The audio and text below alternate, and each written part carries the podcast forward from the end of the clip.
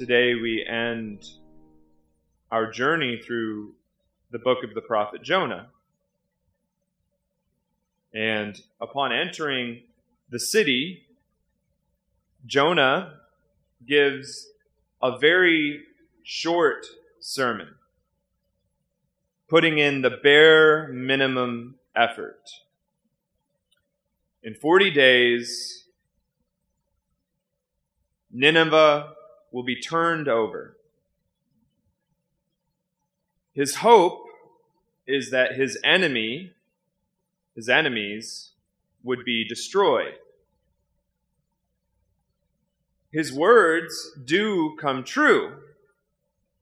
But although he meant by turned over that Nineveh would be destroyed, Nineveh is created anew and they repent.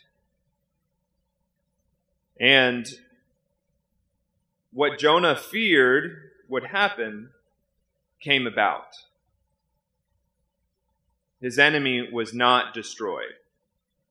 And in our reading today, this is the first reason, reason that Jonah is angry.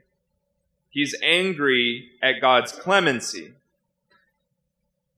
Jonah desires the death of his enemy, and he knows if he goes to Nineveh that God may relent in his anger.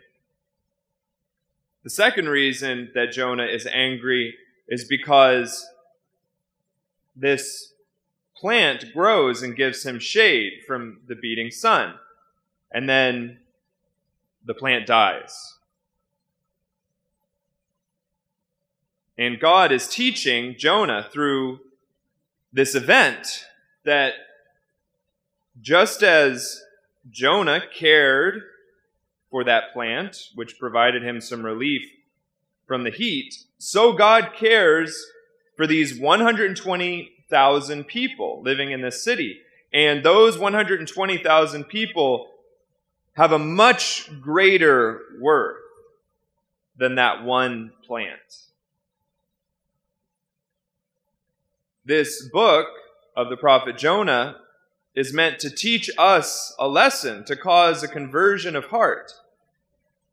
In our hearts, often we desire to divide, to place our enemies on one side and those who are dear to us on the other. God desires to show and give to us his own heart who cares even for our enemies. And today, God hopes to convert our own hearts, that those we divide away from ourselves, that we would treat with His mercy.